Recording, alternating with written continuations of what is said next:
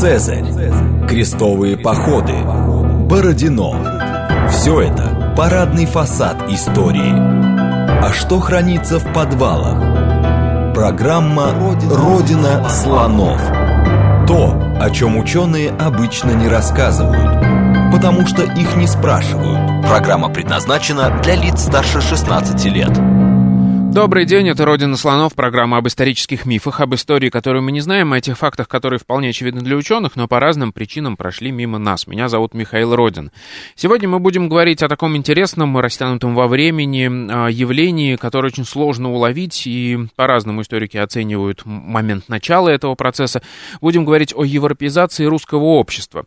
Дело в том, что мы все примерно представляем себе много литературы на этот счет, очень много, она бурно обсуждается, о том, как а, Европа начала познавать Россию веке в 17 может быть, даже раньше в 16 а, о том, какие были сочинения а, по этому поводу, как, как они писались, как воспринималась Россия там в Западной Европе. А сегодня мы поговорим об обратном процессе, о том, как мы познавали Европу, через что мы ее познавали, какие а, сочинения литературные, какие-то памфлеты проникали к нам, и как мы, собственно, узнавали о том, как устроен мир там на Западе. В гостях у нас сегодня кандидат исторических наук, старший научный сотрудник Института российской истории РАН Степан Михайлович Шамин. Добрый день. Добрый день. Вот у вас вышла недавно книга, э, собственно, она стала э, поводом для нашей программы. Это, э, она называется «Иностранные памфлеты и курьезы в России 16-го, начала 18 столетия». Правильно ли я понимаю, что в ней как раз и собраны вот эти вот, скажем так, тексты, которые начали проникать к нам, через которые наши элиты, в первую очередь, а потом вообще все общество начало познавать западный мир? Да, вы абсолютно правы. Ну, мы будем говорить все-таки не о европеизации в целом, потому да. что это крайне широкая тема. Угу. Это и театр, и живопись, и литература именно в больших текстах. Мы возьмем проблему более узкую, связанную с информационной революцией. Да.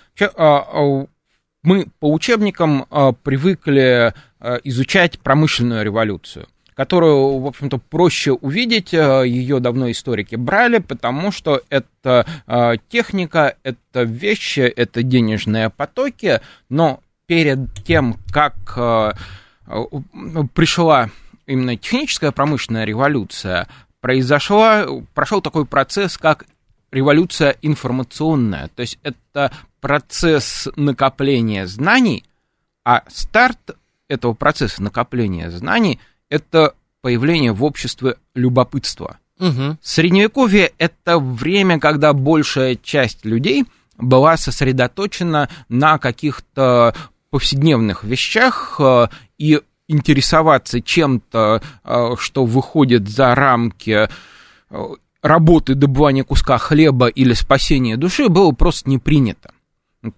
А для того, чтобы знания накопились и появились э, технические разработки, надо было сначала накопить знания о мире. И э, вот этот самый процесс, э, он уже, наверное, э, лет 50 изучается для Западной Европы, может быть, даже немножко больше, и э, очень слабо изучен пока для нашей страны. Э, то есть это вопрос, если э, его очень э, кратко формулировать, когда же в нашей стране э, люди стали любопытными. Э, и ответ на этот вопрос оказался для меня совершенно неожиданным. Я искал сначала какие-то вот точки, откуда можно было бы начать отчет, постепенно-постепенно расширяя поток, а а оказалось все, все гораздо сложнее. И потом уже вот постфактум я понял, что оно так и должно быть.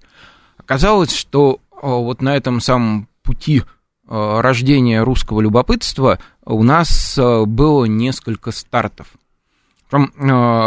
Первый старт, это обычно нас э, все процессы уносят э, куда-нибудь э, ну, в 17 век или 18 к Петру. Угу. Вот, а, с другой стороны, в той же самой Венеции мы знаем, что всякие летучие, летучие листки, памфлеты, сообщения о всяких интересностях, потом рукописные газеты, а, ну, 15 век это вот вовсю. А, вот, Но казалось, что московское государство, формирующееся от всего этого процесса, отрезано. И э, э, тут вдруг э, появилась такая первая ласточка. Э, у нас есть всего два текста. Это э, послание, которое к великому князю Василию Темному э, с промежутком в 15 лет, то есть это вторая четверть 15 века а, присылал а, человек, которого звали Феофил, а по фамилии то ли Дедеркин, то ли Дедернин. Поскольку два э, известия с разными э, буквами, то как его на самом деле, вот мы если третье найдем, угу. тогда будем знать, кто он был на самом деле. Вот, а, Судя по всему, это был ну, классический шпион, который сидел где-то в Великом княжестве Литовском и писал для князя о каких-то э, вполне практических политических вещах. Но э, из более позднего времени мы четко видим, э, что вместе с сообщениями о реальных политических событиях э, иногда приходили всякие интересности. И этих интересностей было совсем-совсем мало в общем потоке информации, угу. но именно они оставались на будущее. То есть как процесс проходит. В княжеской канцелярии получают эти самые письма, э, с ними работают, э, потом тексты, попавшие в княжескую канцелярию, исчезают, но это листки отдельно, они вообще очень плохо живут. Да. А, а вот два сообщения попало в рукописные книги. Вот. А, и что это за сообщение? Одно из них о том, что пришел о, нечистый на землю. То есть пришел конец света. В Вавилоне родился антихрист. Поскольку с напряжением все средневековье ожидало конец света. Да. Это вот из... Э, важная информация. Да, важная, да? да, эту важную информацию э, вытянули и поместили в рукописный сборник. Причем, судя по всему, что э, где-то совсем рядом, потому что такие сообщения, они долго не живут. То есть вот мы работаем с источниками, которые очень эфемерны, они исчезают тут же. Так угу. же, как вот рекламные листовки к политическим выборам, то есть они есть во, во всех ящиках, а, а через год ты не можешь не найти ни одного экземпляра из а, миллионных изданий. Да. Вот. И вот это примерно то, то, же, то же самое, то есть каждая находка это чудо. Угу. И а, вторая тема, а, тоже вечно актуальная именно для средневековой культуры, это землетрясение. То есть э, про прошел в э, у католиков очередное землетрясение, которое все там развалило э, в качестве наказания. Ага. И дальше мы, если посмотрим, вот эти сообщения о землетрясениях, они все больше и больше собираются. Допустим, от уже конца 15 а, начала XVI века, то есть от времени а, позднего Ивана III и его сына Василия, у нас таких сообщений уже достаточно много. Угу. Вот. И э, я сначала принимал это за интерес э, чисто географический, вот, а, а потом столкнулся с толкованием. Вот я думаю, что все наши слушатели э, слышали про концепцию Москва Третий Рим, да. изобретенную в начале XVI века вот Филофеем. А, так вот, то, а, на один из а, переводных текстов а, о землетрясении Феофил ссылался, объясняя, а, что карантинное мероприятие, которое псковские власти а, проводят в Пскове, это безобразие. Механизм очень простой. Вот еретиков-католиков Господь э, а, просто а, считает э, людьми Содома и Гаморы и напускает на них землетрясение, угу. дабы их просто покарать, как людей окончательно пропавших. А русских людей Господь любит, поэтому, когда надо православных покарать, он напускает мор. И, соответственно, у человека есть время одуматься, а, покаяться, ну, сходить в, сходить в церковь, а, то есть подготовить свою душу к отправке, соответственно, в рай. Поэтому карантинное мероприятие, которое там пытались в Обскую предпринимать, э, это борьба с абсолютно очевидно выраженной э, волей Божьей. Ага. И а, вот эти самые материалы стали, есть почти десяток подобных переводов. Но, а, То есть получается, а, я сейчас немножко резюмирую, а, московские правители собирали со всего мира какую-то важную для них информацию, чтобы ее по-своему как-то интерпретировать. То есть это не просто любопытство какое-то, да, они видели в этом какие-то важные там вопросы мироздания, да, новости, которые происходят. Да, да. да которые связаны с Божьим проявлением там, и так далее. То есть, ну, это обычная работа государственного аппарата, обычная внешняя политика, угу. а от этой внешней политики а, идет некий побочный продукт. Да. И а, этот побочный продукт это вот всякие интересности. Мы а, можем перечислить а, достаточно широкий ряд самых разных вещей, которые оказались востребованы. Ну, к примеру, про э, Дракулу все слышали. Угу. Ну, это реальный Влад Цепиш, э, против которого писали в германских землях политические памфлеты. И вот к нам такой один памфлет пришел, сказание о, о графе Дракуле. Вот, получил вполне приличное распространение. Или «Путешествие Магеллана». Так. А, брошюрка очень быстро к нам попала вскоре после путешествия, была переведена на русский язык. И то есть это, я так понимаю, уже более такое сочинение, ну, такое географическое, полезное в, в современном смысле слова, и там рассказывается... Они, они э, в, в то время это свойственно не только для России, это свойственно и для Европы.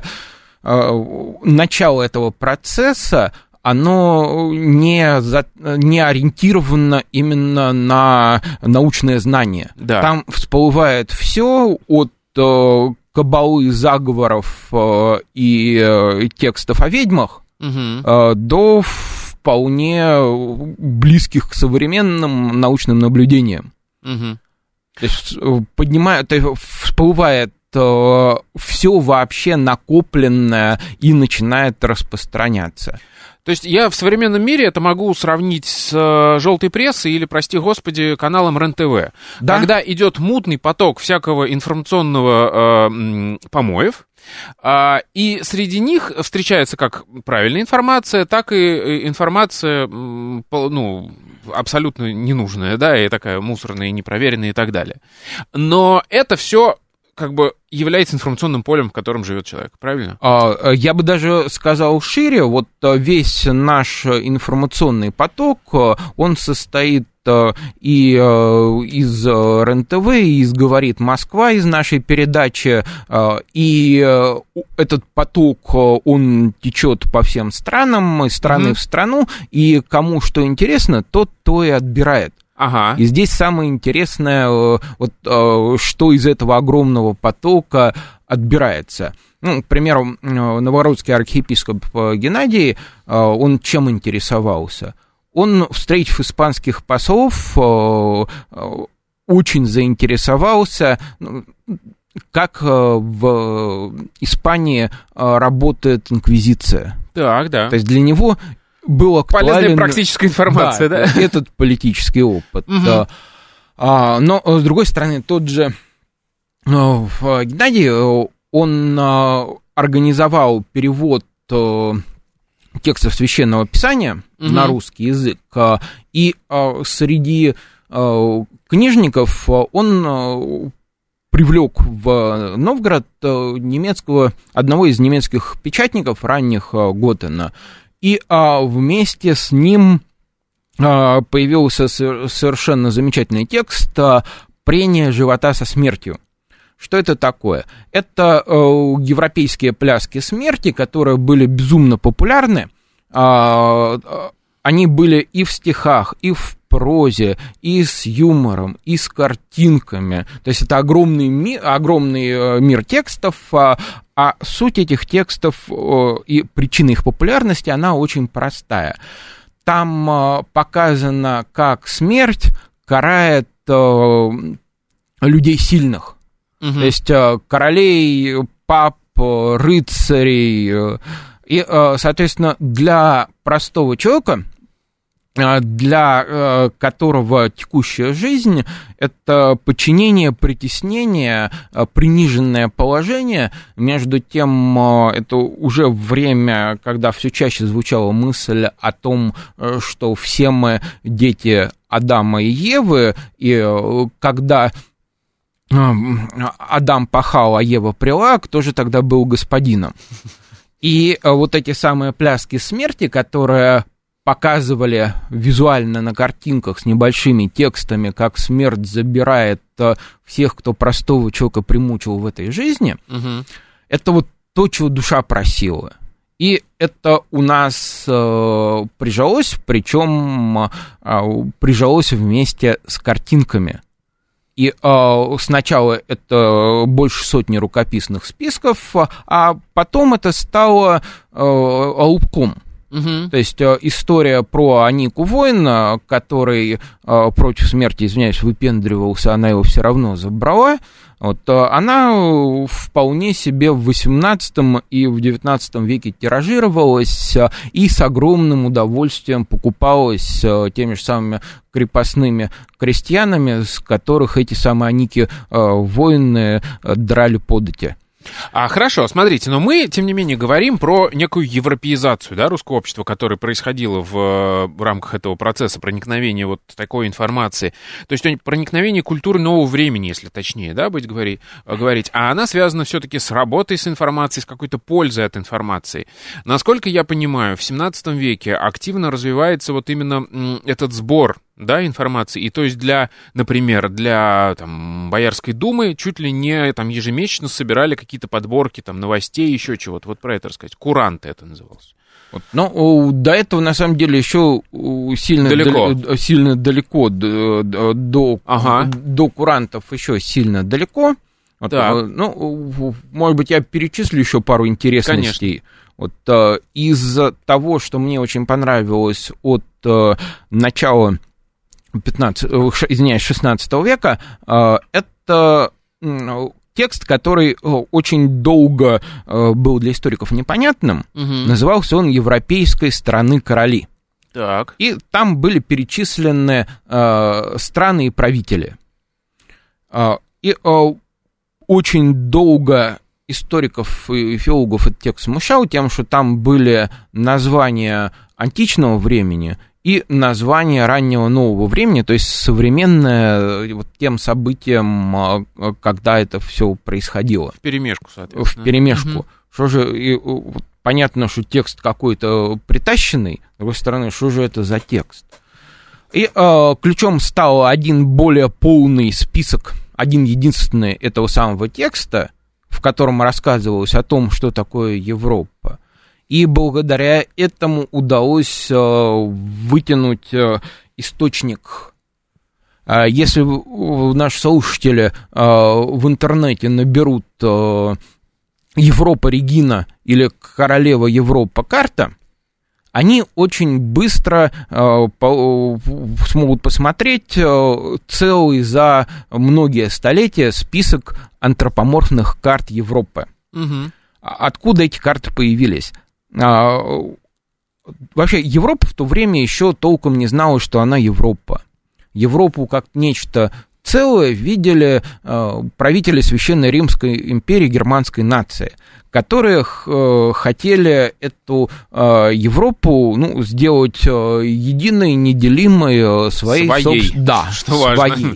Угу. И э, вот эти карты, они рождались как э, такой памфлет, э, где Европа жалуется императору о том, как ее истерзали войны с античных времен, плачет, горюет, все это в стихах, красочно, и вот император обещает ее спасти. Вот.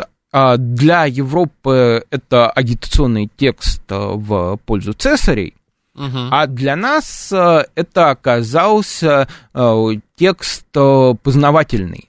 То есть из него выписали название стран. Для нас это в смысле на, у нас здесь у нас в Москве, Москве да. восприняли это. Да, угу. то есть у нас карту не перерисовывали. Да. У нас выписали название стран, выписали титулы правителей, и это вошло в русскую культуру как вот э, первое описание Европы как единого целого, и оно было актуально аж до а, 80-х годов 17 века, когда уже э, было, когда текст забросили, потому что было очевидно, что э, ну, с реальностью географической не совпадают. То есть политическая карта Европы э, переменилась, переменилась навсегда. То есть, грубо говоря, если сейчас переводить на понятные там параллели, да, скажем так, которые очевидны для слушателей, а есть, да, такой уже ставший знаменитым момент в «Игре престолов», когда там а, какая-то девочка маленькая, сейчас не помню кто, сидит и учит э, все династии, кому у кого какой герб, кому что принадлежит, то есть изучает политическую карту своего, своего мира. Точно так же вот этот, э, эту карту, этот источник использовали у нас, да, чтобы да. понять, где там кому что а, принадлежит, да, какие да, есть да. короли, есть, какие территории и так далее. А, причем первоначально это, судя по всему, было в Государственном архиве, угу. вот, а, а последний текст он э, просто в учебном сборнике. Угу. А, то есть кто-то учил а, мальчика, а, и ему среди прочих познавательных текстов дали почитать о том, что вот есть такая европейская страна, и в ней так, такие вот короли. И, в общем, перечень вот этих самых текстов конца 15-го, начала 16 века можно было бы продолжать. Угу. То есть они ну, вообще, наверное, имеет смысл просто их всех собрать вместе и попытаться написать статью о том, как вообще выглядела вот эта вся картина, которую я вам рассказываю. Это пока еще не сделано. А, а потом у нас вдруг пустота. А, пустота на э, протяжении почти столетия. То есть э, с конца 16 по 17 а, да, начиная со смуты а, с Ивана Грозного? Нет, не со смуты. То есть у нас пик текстов это где-то 20-е годы. 16 После... века? Да, угу. 16 века. Василий III, условно. Да, Василий да. III. Угу. Есть несколько текстов раннего Грозного. Угу. Последний текст, э, вот он 1540 год. То есть это у нас все еще совсем ранний Грозный. Так. Вот, а потом у нас пустота до 1637 года. И с чем это связано? Вот, а, а, с чем а, это связано? Именно поэтому а, мне пришлось вытащить огромное количество архивных материалов. Изначальная гипотеза а, была, что вот изменился как-то состав информационного потока. Угу. И э, вот эти все э, интересности, они э, как-то перестали попадать. Но потом стало очевидно, что э, нет э, аналогичное по содержанию тексты, они в приказных документах, ну, как более-менее приличная сохранность э, с, э, еще даже вот со смутного времени, с времени Федора Ивановича начинается, угу. так эти тексты можно выявлять угу. но они не выходят в пространство, они не выходят в пространство ну, рукописной книги. То есть они остаются в деловом пространстве в, среди деловых документов. То есть, получается, они просто не попадают в те источники, которые мы теперь для нас сохранились, и мы по ним можем изучать. А, но это не просто дело, это не просто они не попадают в источники. Это значит, что отсутствует группа людей, которые, с одной стороны, интересовались бы всем этим, угу. с другой стороны, имели бы доступ к государственному архиву. Отлично. А у нас в гостях Степан Михайлович Шамин. Мы говорим о том, как э, сведения о Европе, а вообще познании мира проникали в э, Россию. После новостей вернемся. Программа «Родина слонов». То, о чем ученые обычно не рассказывают, потому что их не спрашивают – Еще раз добрый день, меня зовут Михаил Родин, это Родина Слонов. В гостях у нас сегодня Степан Михайлович Шамин. Мы говорим о том, как культура нового времени, культура любопытства проникала а, на территорию современной России. И вот мы остановились на загадочном таком перерыве, да, который начался с, поправьте меня, с 40-х. Э, Даже, ну, с, конца, с 30-х. С 30-х. 40-е годы уже у нас, э, последний текст, 1540 угу. год. 16 века и аж до 1637 года. Да. да, у нас э, такой перерыв. Почему, как вы думаете? А, знаете, а, отвергнута была гипотеза о том, что тексты просто не приходили, потому что их в приказных документах аналогично я просто нашел, они mm есть, лежат. А стало понятным, что они по какой-то причине не приходят в э, русскую книжность. Так. А, соответственно, нет людей, которые бы интересовались этим именно как таким занимательным фактом информации о мире. А, ну, и э, в качестве просто гипотезы я стал думать, э, почему это происходило. А, ну, у нас э, и у Ивана, и у его сына Василия жены иноземки. Угу. Ну, особенно ярко здесь с Иваном третьем. А, и вместе с ними а, приехали... Это, на всякий случай, известная София Палеолог. Да, угу. София Палеолог. И а, вместе с ними приехало очень большое число людей, носителей западной культуры. Причем, угу. если мы о Софии Палеолог, то это острие культурного развития. Да. У нас э, в вещах даже этого времени куча античных форм, э, и э, совершенно неудивительно, что они могли с собой привести любознательность и заразить ей вот, окружающих русских людей. Угу. То есть, скажем так, вот прошел какой-то культурный импульс, который потом иссяк. Из того, что можно точно зафиксировать, э, э, значительная часть сохранившихся текстов, они так или иначе э, прошли через Иосиф и Волоколамский монастырь. А там, к примеру, у, после Мора произошло очень существенное изменение в составе насильников. Угу. Вот, фактически э, книжная традиция, то есть вот библиотека та же самая осталась, э, а традиция э, именно культурная, она как-то как могла измениться.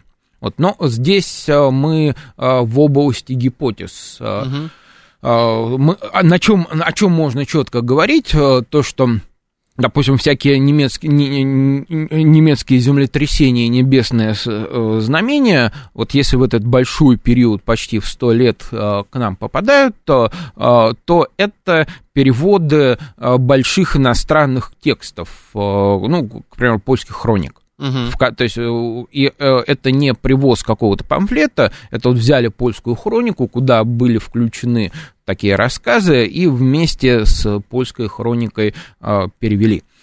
Э, и э, как у нас все начинается в очередной раз. Так. Не случайно обратил внимание на точную дату, и что было переведено – было переведено письмо турецкого султана.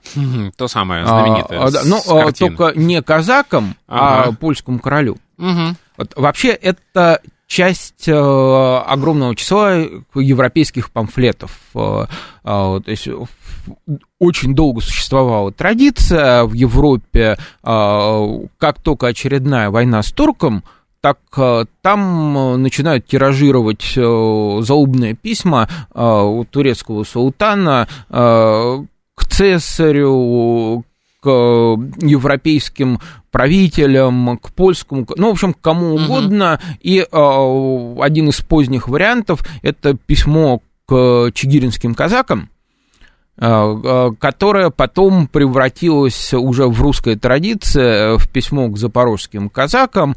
И, то есть все знают картину Репина, но мало кто знает, что базой для написания этого текста стал переводной европейский памфлет, обработанный в русской традиции. Угу. Если мы вот эту самую, почему эта культурная традиция важна, Потому что мы э, думаем, что мы э, люди современные. и современ... по современному мыслям а, а, мы отличаемся от наших предков очень сильно ну, цивилизованностью.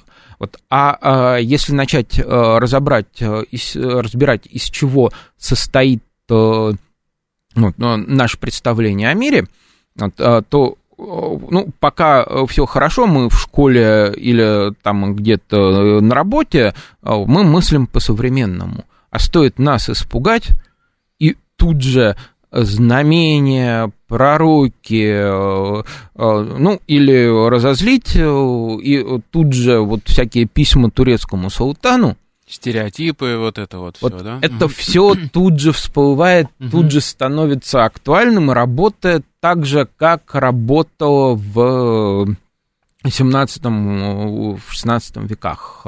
Ну, мы уже касались э, плясок смерти, да. Вот обидно, что вот этот головнюк вот так тебя обижает, а смерть придет и его заберет. Угу. А здесь э, в 1937 году э, Азовское, это время э, сидения в Азове донских казаков, угу. и шла острая политическая борьба в Москве, поддерживать или не поддерживать и э, кто-то, судя по всему, выпустил в обращение и вот это самое письмо, стремясь э, э, склонить э, людей к борьбе да. с турком. Вот. Но э, с борьбой не получилось. Э, э, и э, дальше мы, э, чем дальше к концу 17 века, тем чаще мы видим а, самые разные памфлеты, которые попадают и начинают работать. Ну, а, может быть, а, конкретные примеры, как оно работало именно в народе, отложим поближе к концу, потому что угу. я боюсь, что увлекусь. Да, тут, мне кажется, интереснее вот именно на то, как, как это влияло на верхушку, да, на элиту, как она воспринимала информацию, как она ее собирала, вот те же самые куранты, про которые я говорил. Я так понимаю, да. это становится вот именно в это время таким а, нормальным явлением, а, привычным. А, мы видим Э, постепенное повышение э, потребности московского правительства в постоянной информации о Европе э, можем проследить, точнее, ну, сразу после смуты. Угу. То есть до смутные архивы уж очень сильно пострадали. И оно идет как бы по нарастающей. Сначала это всем известный Исаак Масса который э, пытался иметь дело с русским... А, это нидерландский купец, который оставил записки о России. И вот э, в какой-то момент э, ему начали платить денежку за то, чтобы он присылал вести. Угу. И он, по сути, присылал рукописные или печатные газеты, переписав их в своем письме. Так. И э, дальше, чем ближе к позднему Алексею Михайловичу, тем больше у нас э, ситуаций, когда более-менее э, регулярно начинали получать э, известия из Западной Европы. А, а анекдот в том, что самый простой способ собрать эти известия – это купить газету, ее переписать, да. ну и, соответственно, в Россию отправить. Так. А, и много-много разных примеров, э, связанных э, и с купечеством, и с дипломатами. Э, ну, к примеру, вот пытались в Швеции завербовать шпиона, чтобы он доносил, что там говорят в Думе у шведов. Угу. Вот. Он, судя по всему, деньги взял, хм. а, а присылать стал где-то год присылал переписанная газета. Угу. Местные, местную э, прессу. А, ну, не, он закупал, он э, в Гданьске закупал немец, немецкую. Ага. Вот. Э, и через себя уже пересылал. Здесь, с одной стороны, денежка капает, да. с другой стороны, за шпионаж голову не отрубят. А, а и... как эта информация у нас бытовала? То есть к нам это приходит, и а, дальше? Изначально это ложится в посольский приказ. Угу. А вот, при позднем, а, уже совсем позднем а, Михаила Федоровича удалось во время сватовства королевства Вальдемара наладить регулярное получения, ну, собственно, удалось Вальдемару. Угу. А корреспонденцию, которая приходила к Вальдемару, ее переиллюстрировали, переводили и, соответственно, давали читать Алексею Михайловичу. Так. Это, то есть уже от 40-х годов у нас мы видим, что у нас не просто переводят все, что пришло, а потихоньку начинают отбирать материалы. Ага. То а, такой дайджест прессы. Да? А, ну, вот, то есть это только начало процесса, а, а реальный старт Алексей Михайлович 10 лет пытался добиться, чтобы ему регулярно привозили газеты. Так. И никак у него не получалось. В конце концов, он выдал голландцу Яну Ван Свидену угу. огромную сумму в полторы тысячи рублей на организацию почтовой ветки до Риги угу. чтобы раз в неделю получать европейскую прессу.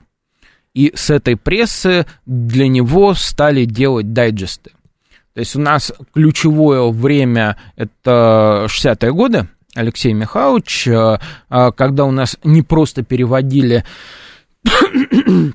отдельные европейские газеты, угу. а у нас составляли специальные обзоры. Так. И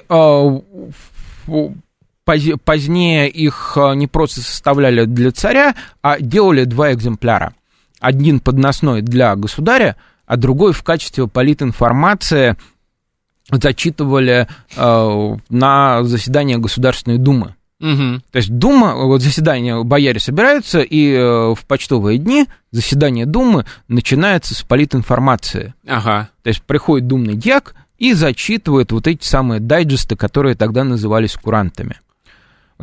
Их а, опубликовано уже достаточно много, э, там тома 60-х, а, начала 70-х, э, в публикации которых я участвовал, я просто в Академии вывесил, э, желающие могут посмотреть. Какой информацией пользовалась элита российская при принятии там, внешнеполитических, в том да. числе, решений, да? Да, Угу. А, и а, эта информация 60-х и позже, а, именно курантов, она имеет принципиально более важное значение, потому что приходящие раньше газеты, они становились известны, а, ну, вот кто-то, вот решается какая-то политическая проблема, где-то оно прозвучало и все. А здесь регулярная политинформация всей политической элиты, то есть всей Боярской думы – и а, это оказывало колоссальное влияние на их представление о внешнем мире. Угу. Оно начинает э, этот мир, он начинает обретать реальные контуры. Это не просто какая-то вот э, Европа, какой-то Запад, э, какие-то католики с протестантами. Ага. Это видно даже на уровне знаний географии. Откуда мы вообще можем знать уровень представление о географии да. для царя и бояр. Непонятные слова на полях пояснялись. Угу. Вот, и э, мы видим, э, что в, в 60-х, 70-х годах э, у нас огромное количество комментариев. То, э, то есть это значит, что э, не только э, Дума этих слов не знает. Но э, думный дьяк посольского приказа, который все это зачитывает, он тоже не знает, что это, и для него переводчики э, делают э, пояснения, угу. причем время от времени ошибаются. Угу. Вот, да. А а если мы возьмем а, а, где-то 1698-1699 год, то там комментариев практически нету. То есть, То есть э, Петр уже хорошо э, разбирается. Это даже не Петр. Угу. Вот Боярская дума. Ага. А вот, ну, Петр в Великом посольстве. Ага, Ему и разбираться раз, не да. надо. Да. А вот, он поэтому по всему едет. Угу. А Боярская дума, которая знает о перемещении царя через курантов, угу. вот, но анекдот в том, что в некоторые моменты э, сведения о посольствах, через, о посол, великом посольстве и родном государе через эти э, куранты приходили быстрее, чем, собственно, письма от самого государя. Ага. И э, Боярская дума, наша знать, представляла Европу на уровне обычного читателя немецкой прессы. Угу. А потом эта ситуация повторяется с газетой «Ведомости». Угу. То есть 1702 год Петр просто повелевает куранты печатать. Угу. Ну, разумеется, их печатали не в том виде, в котором они приходили.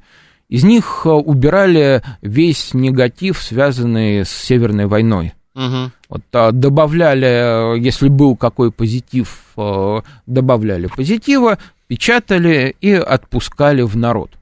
То есть это такая политическая агитация. Вот здесь вот ты ломай голову, а, когда отсчитывать информационную революцию, то ли от печатного станка при Иване Грозном, да. то ли от а, регулярной почты и составления дайджестов, то ли от э, начала издания газеты, а Петру-то и понадобилось. У него э, есть печатный станок, у него есть куранты, э, то есть есть технологии. Вот, э, э, ему было достаточно э, просто издать указ о том, что совместить одно с другим, чтобы получилась газета. И современная пресса. Ну, не современная, ну, да, но печатная пресса вот в том появилась. виде, угу. в котором мы к ней привыкли. Но и... а, здесь важно даже не столько представление Европы географическое, а, сколько две другие вещи. А, в Европе а, политика делалась, ну, совсем не так, как у России, к примеру, с Крымским ханством.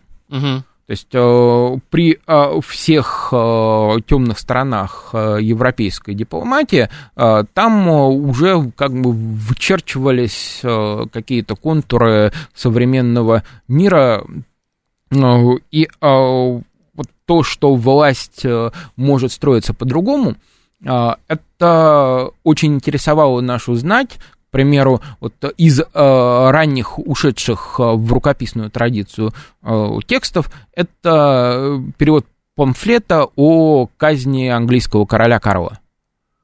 То есть э, то, что короля э, не просто убили, а судили и казнили. Угу. Вот, и э, здесь меняется, э, не, может быть, даже не представление о том, э, как оно должно быть, вряд ли оно менялось, но представление о том, э, как э, это все э, в принципе может быть по-разному, это представление, безусловно, менялось.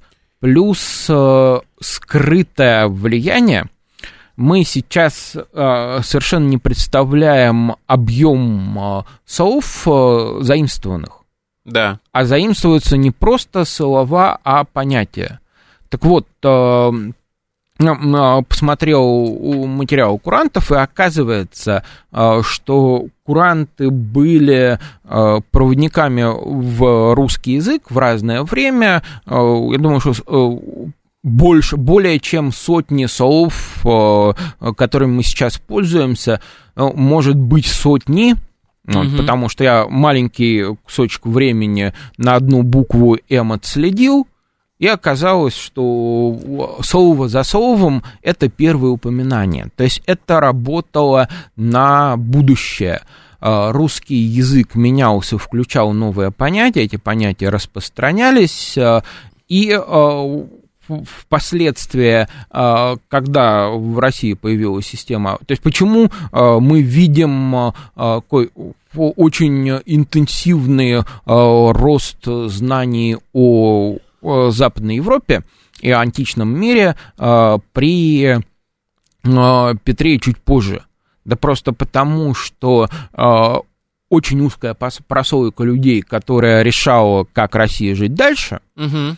она набиралась знаний о Европе через э, контакты с э, европейцами, ну, здесь э, театр, живопись, вкусно поесть, ну, то есть одежда, вот, то есть попытка переодеть, переодеться в западную одежду, это еще при Алексее Михайловиче. Да.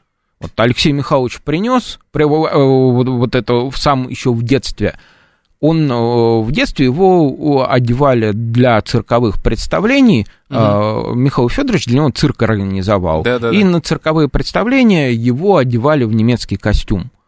И э, вот эта вот борьба за немецкий костюм русской знати с русским духовенством, она была достаточно тяжелой. И э, когда Петр начал брить всех горожан и одевать в немецкое платье, э, это было трагедия для простого люда, а знать наконец-то дорвалась для, до того, что можно помодничать. Угу. И а, вот этот самый огромный запас, накапливаемый э, через э, различные курьезы, он в конце концов сработал.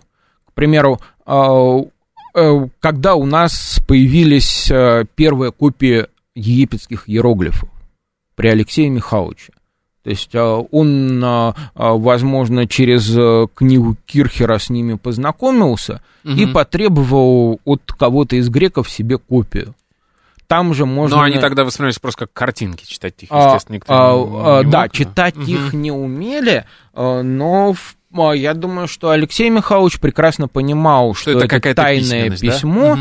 он очень интересовался тайнописью, и материалы по тайн, э, допустим, о том же Кирхере для него тексты переводили.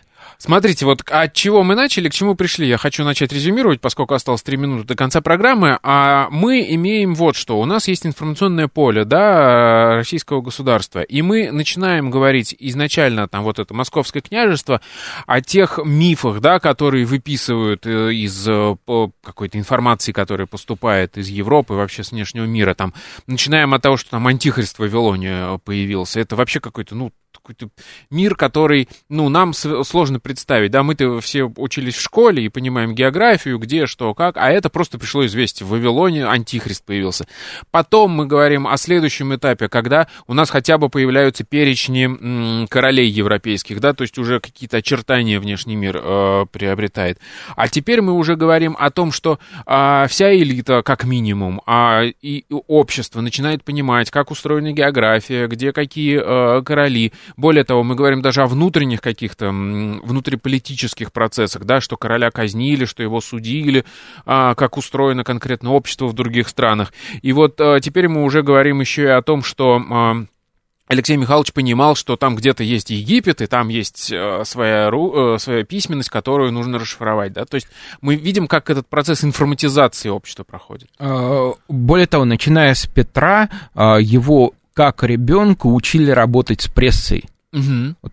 То, что мы а, потом в советское время в школе, кто учился, все столкнулись, вот политинформация, да. а, когда детей учат работать с газетой. Вот первым, кого целенаправленно учили работать с газетами, был Петр, соответственно, потом в программу его сына это было включено, и дальше это, стал навык, который конец 18 века, это уже в шляхетских корпус, корпусах Э, и дальше оно уже пошло в народ. То есть это не просто представление об окружающем мире, а это навыки э, работы с информацией. Критическая, критически, критическая да. работа с информацией. Да, да, навыки, навыки, ну, конечно, то есть суть работы с информацией это ее критический анализ, это уже э, чистое явление нового времени, это уже результат информационной революции прошедшей. Вот, к сожалению, мы не успели поговорить э,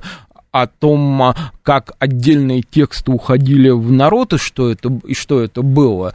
Там а, совершенно детективная история за этими текстами, ушедшими из приказов. Потом, допустим, при Петре э, и при Анне Иоанновне гонялась тайная канцелярия. Люди, узнав, получив вот очередной перевод, просто шли высказывать власти о том, какая она подлая, гнусная, э, и шли пострадать за веру, и э, реально умирали. Э, то есть... Но то, тем не менее, то, о чем мы говорим, это как минимум мы понимаем о том, насколько важна информация, насколько важна обработка этой информации. Я думаю, об этом как в книжке почитают, если кто-то заинтересовался. Спасибо вам большое. Это была программа «Родина слонов». В гостях у нас был сегодня Степан Михайлович Шамин. Меня зовут Михаил Родин. До новых встреч. Пока.